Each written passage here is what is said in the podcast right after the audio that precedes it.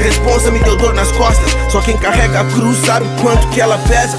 A minha cabeça guarda quilos de problemas e por isso que baixar ela pra alguém não é minha meta. Zudzilla se apresenta neste sábado no Bom Bar, com participação da cronista do Morro.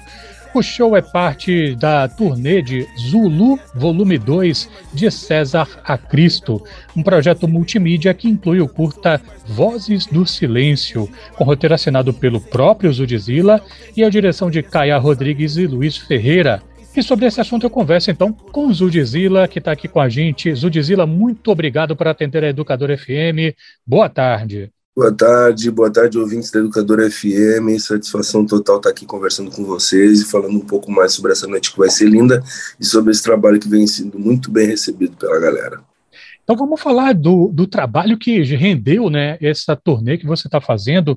O que é o álbum musical, porque eu sei que é maior do que isso, mas o álbum musical Zulu Volume 2 de César a Cristo, Zudzilla? Ele é o segundo passo de uma trilogia que eu comecei a, a colocar em prática entre 2018 e 2019. Saiu o primeiro volume e eu tinha a ideia de fazer esses três volumes de uma forma mais curta, porém tive a pandemia no meio do caminho e achei que seria um pouco complexo de conseguir trazer toda a potência desse trabalho sem ser ao vivo para as pessoas. Então eu acabei aguardando e para mim também foi um, uma espera muito boa, porque eu consegui maturar bem a proposta, bem as ideias, e acredito que tudo tem o seu próprio tempo. E quando vem o volume 2 à tona para o grande público, ele chega num momento muito necessário.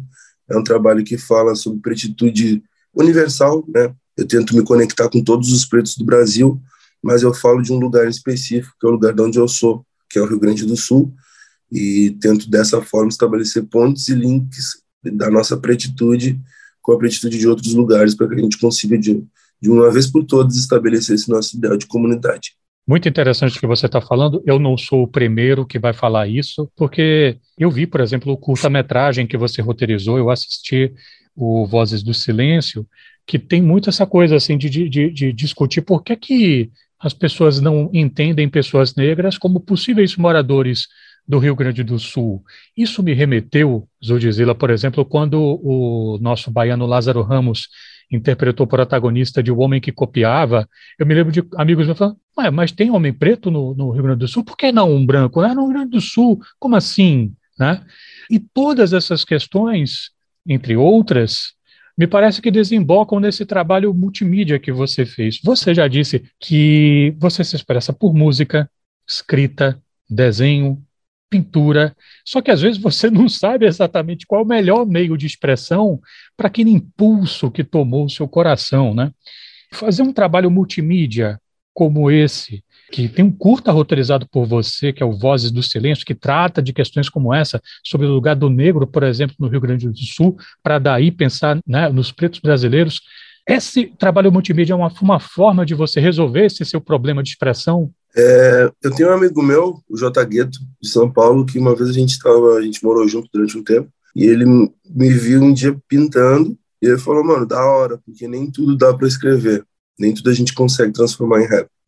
E enquanto morador de periferia, eu recebi estímulos culturais muito diversos, porque eu sou de uma época em que, graças a Deus, a cultura e a arte não eram sabotadas, então, dentro da minha própria escola pública, eu tive primeiros contatos com grafite, com a cultura hip hop.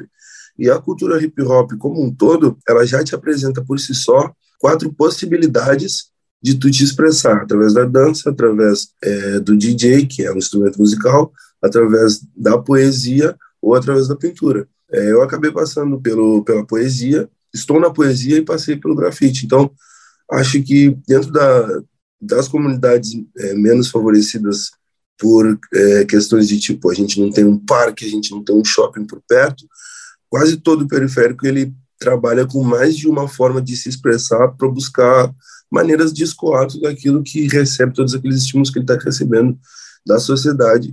E comigo não foi diferente. Então, tipo, eu jogava bola e não, quando eu praticava esporte não era só futebol. Era futebol, capoeira, skate, basquete, vôlei ou o que tivesse na moda no momento. E assim se desenvolver minha personalidade sempre buscando mais de uma forma para tentar me comunicar com as pessoas. Quando eu comecei a trabalhar com grafite, era nesse lugar que eu achei que eu ia parar e estruturar minha vida.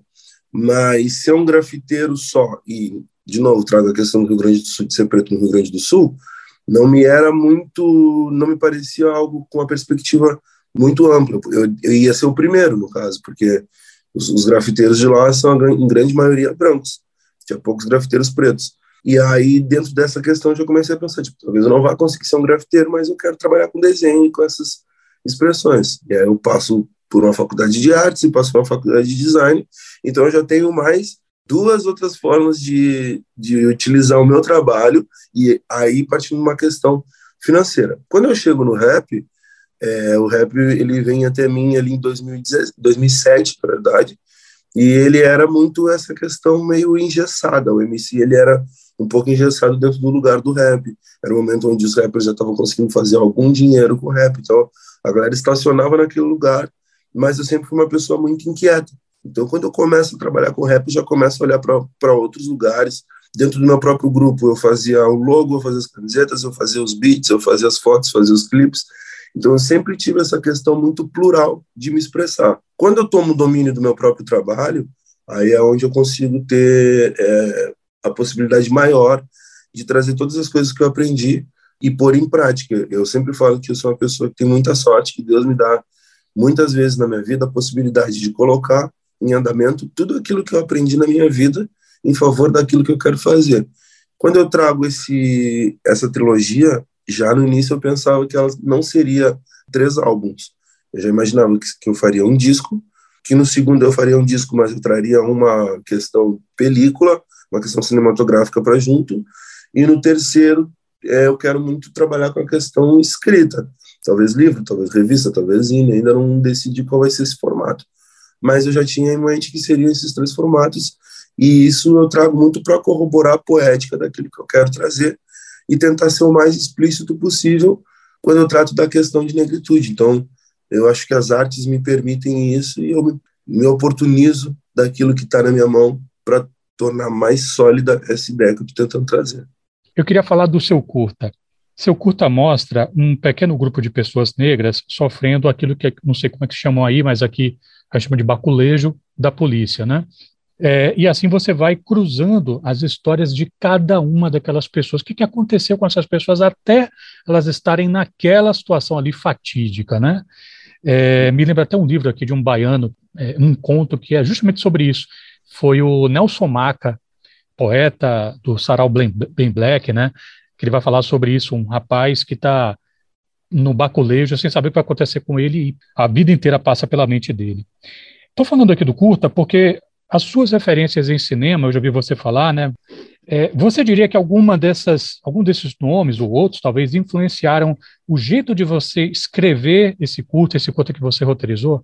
Muito, muito. É, eu, eu, eu chego no Gus Van Sant através de, de Larry Clark e Gus Van Sant escreveu um, é, tem um filme que foi muito importante para minha vida, que é o Elefante, que é um filme de, nossa, acho que 2009, 2010, e ele passa pela visão de crianças que estavam naquele massacre da escola de Columbine.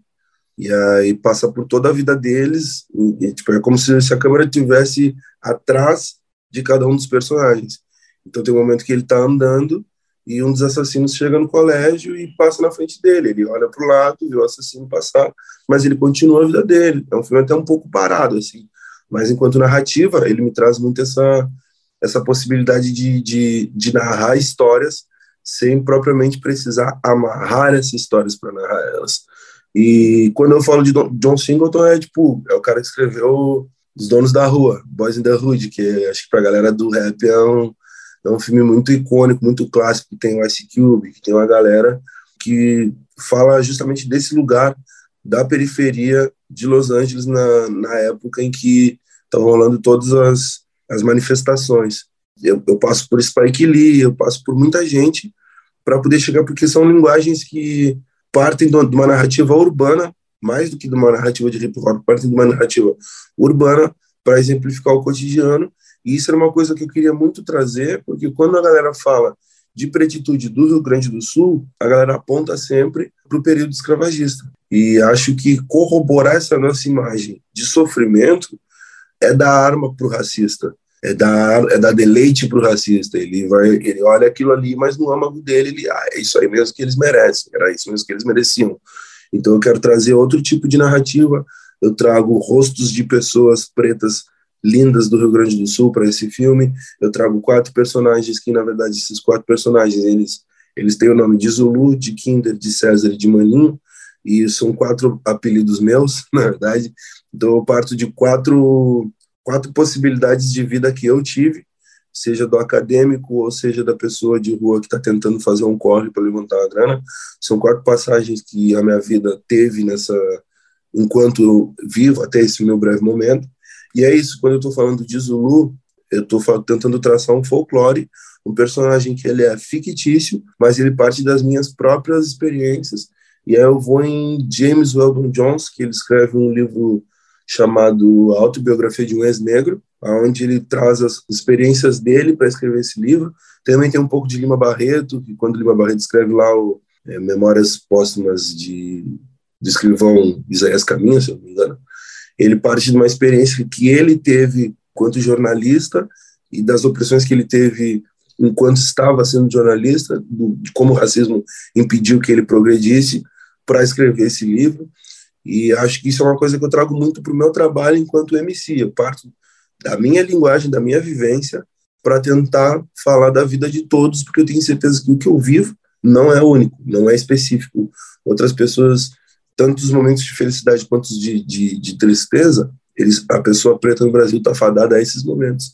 Então eu passo por esses, por essas referências para fazer o filme, justamente porque elas fizeram parte da minha vida, muito parte da minha vida, e todas elas partem dessa ultra realidade para conseguir construir uma ficção. Maravilha. Eu estou conversando aqui com o Zudzilla e vamos ouvir um pouquinho então do disco Zulu Volume 2 de César a Cristo. O reflito que meus manos não cansaram quem dera Pro cansaço fosse a terra do doce Deixa um gosto amargo me amarro Porque eu me sinto preparado para cuspir o troco Vim pra fuder com o sistema e dar um fim nos MC fraco vocês ouviram aqui um trechinho de Salve, música que faz parte do disco Zulu Volume 2 de César a Cristo de Zudzilla, no qual o Zulu fala assim: fim dos MC fraco. O que faz MC fraco, na sua opinião, Zudzilla? É, dentro do contexto né, da música em si, é, mostra um personagem, que é eu, que é o Zulu também, numa luta para que alguém consiga explicar para meu filho que o meu corre está para quem de fazer dinheiro e que eu também quero fazer dinheiro e que eu também estou por, uma, por um objetivo financeiro e econômico, mas quando eu estou falando da força do MC, eu estou falando de salvar vidas. E isso, eu acho que tem, tem uma frase na letra também que fala: é, conta para o meu filho caso eu fale, conta que eu tentei juntar as esquinas. Esse é muito um objetivo de cada MC, ou pelo menos do imaginário que eu tenho de MC, e não de rapper, não estou falando de rappers, estou falando de MCs, de juntar as esquinas, de acabar com essa nossa essa nossa autotortura, com esse nosso auto-ódio e de realmente conseguir unificar as nossas quebradas, as nossas periferias em pró da vivência e da sobrevivência do cidadão que está menos abastado na questão econômica. E aí eu lido com pessoas pretas que estão dentro das periferias, mas eu também lido com pessoas que são não pretas, mas estão dentro da periferia também, e que sofrem com as nossas próprias guerras, com as nossas próprias questões de não conseguirmos nos unir e viver um enorme caos. Então, meu personagem, no início, ele, ele fala que, tipo, conta caso eu fale, e essa falha significa que talvez esse objetivo de chegar nesse ponto, de conseguir unir as esquinas através da música, através da poesia, através do grito preto periférico, talvez se esse personagem, se eu falhar, Alguém conta para o meu filho que foi esse meu objetivo, para que ninguém é, julgue esse personagem, esse MC ou eu em minha carreira por outras coisas que não esse motivo que eu tenho, que é essa motivação que eu tenho para trabalhar com rap, que é de tentar salvar vidas pretas acima de tudo, de tudo, de tudo mesmo.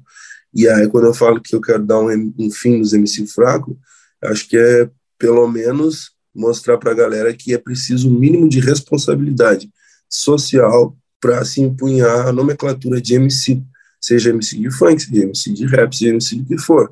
O mínimo de responsabilidade tu precisa ter com aquilo que tu está emanando para que aquilo não volte para ti ou para tua comunidade de uma forma nociva. E é a isso que o meu rap se, se propõe. E, além disso, é flow, fluição, ideia, referência.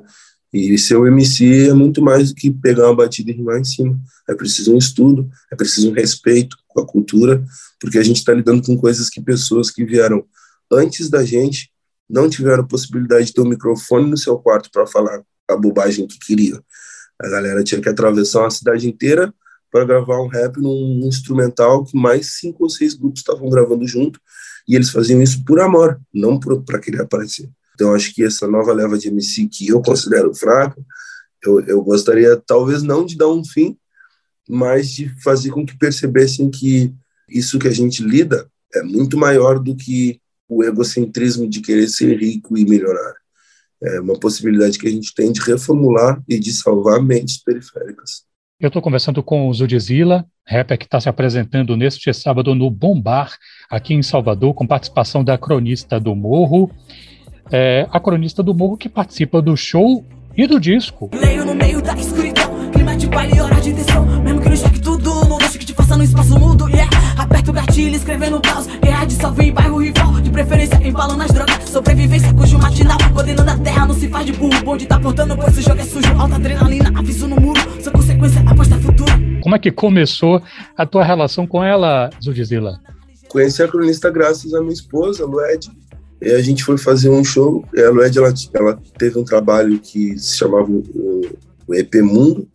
E esse EP Mundo ele juntava as músicas do Corpo no Mundo sobre uma linguagem mais urbana.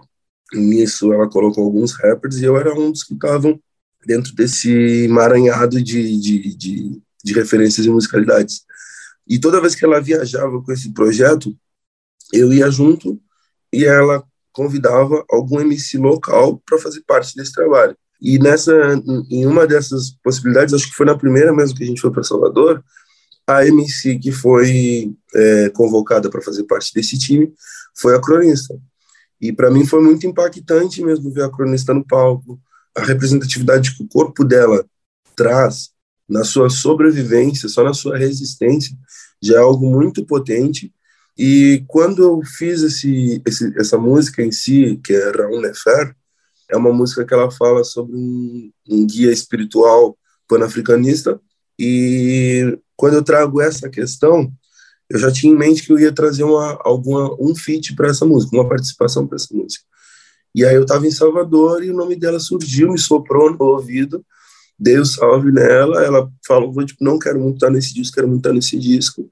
E foi muito natural, foi uma coisa muito, muito boa para mim, muito incrível poder contar com a poética dela, porque ela representa uma, um espírito de rap em Salvador que a gente precisa também repousar o olhar, porque eu vejo muitas dinâmicas sonoras e todas muito lindas de rap dentro de Salvador, mas às vezes eu, eu sinto falta daquele rap cruzão mesmo, sabe? E acredito que a, que a cronista do morro é uma grande representante disso.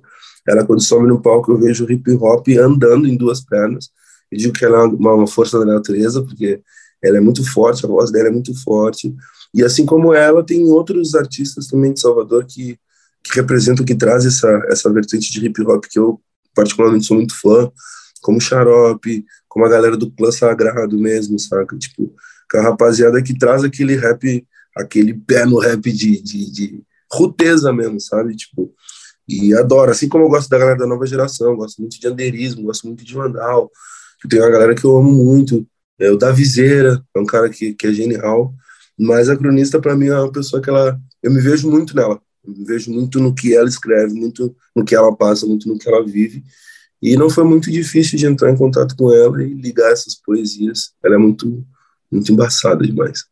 Zudzilla, você falou na Lued, na tua esposa. A gente aqui na Educadora FM tem um programa chamado Tocaí, que a gente pede para personalidades diversas pedirem músicas para intervir na programação da Educadora. Que música você gostaria que tocasse tal, né? A Lued pediu Típico, uma música sua.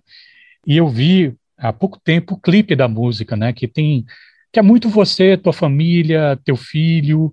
Eu não poderia deixar de me lembrar, como aconteceu, de Ameixa, que foi uma gravação que você e a Lued fizeram é, em homenagem ao teu filho. O que tem sido para você a experiência da paternidade? Virou uma grande chave na minha perspectiva de vida, no meu olhar sobre a vida. Eu tenho me cuidado muito mais, eu tenho me percebido muito mais, me entendido melhor. Teve um dia que eu estava dando almoço para o Daio e eu cruzei os braços e eu olhei, ele olhou para mim e cruzou os braços também. E a partir dali eu, eu passei a, a, passou a corroborar, né, essa ideia de que pais são realmente exemplos. E foi uma grande chave que virou na minha vida, assim, tipo, eu consigo entender toda a complexidade dos meus pais. É, eu aprendi a ser filho agora que eu tive um filho, toda a complexidade dos meus pais para me criar. E eu olho para meu filho e vejo o quão complexo também vai ser criar um homem preto dentro de uma sociedade que nos demoniza, assim, da, de tenridade até os últimos momentos. A gente tem uma, uma abordagem muito dura da sociedade para com a gente, e eu não quero que tirar a ternura do meu filho. Então, para isso eu preciso me estudar, para isso eu preciso me melhorar. Para isso a minha música também vai apontar para outros lados, outras formas de chegar. Até porque eu quero que meu filho, quando escute meu som, ele, ele consiga me entender e me perceber, saber como foi a vida do, do, do seu pai. Fora isso, fora essas questões de responsabilidade, é o momento mais iluminado da minha vida, o momento mais feliz da minha vida, com certeza. Olhar para aquela carinha de bombom dele, brabo pra caramba, é uma das coisas mais lindas que já aconteceu na minha vida. Né? Caramba, quer dizer que ele é brabo mesmo, né? Porque naquela, naquela rima você fala, quem é o brabão do pai? Pra tirar um sono é muito difícil, então não mexo. Quando tá dormindo que eu percebo quanto é mágico. Marinheiro em primeira viagem, eu não enxergo. Nenhum de nós sabe o macete. Ninguém mete a mão no pretão do pai. É o brabão do pai, eu sou babão, sou pai. Ô lua da MC, mudou minha vida. Eu que era trito e mago, agora é teto e fel de nada de esquina. Passei a valorizar minha saga. Percebi que nada é por acaso grande lição. Nunca tive exemplo, agora eu sou um. Cuido de meus passos pra que nunca te falte chão. Quem vai pagar as contas? A fruta que tu gosta é tão cara. Dá gosto de ver você comer, você brincar, ver você sorrir, parece até que fala. Moleque é sinistro, moleque é sinistro, moleque é poucas ideias. Eu cheguei a falar aqui com os ouvintes, rapaz, mas que de respeito, que desrespeito. Tanta gente tendo filho com cara de joelho, vai Zudizinho e Lued e parem aquele anjinho. Isso é um desrespeito com a população em geral. Que desrespeito. É Zudizila, fica à vontade para dizer para o povo como é que faz, onde é que vai ser o show, passa o serviço, fica à vontade. Satisfação família, satisfação galera, apreciadores da cultura hip hop, especialmente aqueles que estão mais ligados com a cultura underground. Zuzila convoca todos vocês para o Bombar nesse dia 23. Vai ter uma festa mal boa, vai ser eu e o DJ Will, filho de KLJ. Ele vai conduzir as picapes, ele vai conduzir a noite o melhor do rap, daquele jeito que a gente ama, adora. Quero ver todos os skatistas, quero ver todas as minas e as monas com seu tênis mais confortável para a gente poder fazer passinho. Vai ser lindo, vai ter cronista, vai ter eu. Quero ver uma batalha de rima bem grande na frente da festa, tá ligado? Quero toda a galera que gosta da rua, skatistas, grafiteiros, galera do basquete e todas as outras pessoas também que não entendem o que é a cultura de rua estão a fim de perceber o que é. Estão todos convidados para essa noite de celebração de muita paz, de muita amizade, de muita harmonia e de celebrar esse lugar que para nós é mais do que uma passagem, é um lugar onde a gente tira saber, conhecimento e produz também os mesmos. A rua vai estar com a gente, é só colar, vai ser maneiro demais no Bombar, dia 23, só encostar que vai ser lindão. Dia 23, mais conhecido como este sábado. Judizila, muito obrigado por falar aqui, educadora. Sucesso com o show, saúde para você e para os seus. Para nós, muita alegria, muita felicidade, Salvador, amo vocês demais. Tamo juntão. Yeah, tá liberado usar tênis clonado. Yeah, melhor não reclamar do Yeezy falso. Uso ele pra não ter que usar um 3 ou tão cromado. Raiva no limite, derramo nos beats. Mix de todo ódio acumulado. Claro, sem burrice, já que sobrou isso. Vou fazer grana com todo o ódio acumulado. O mercado pede hit.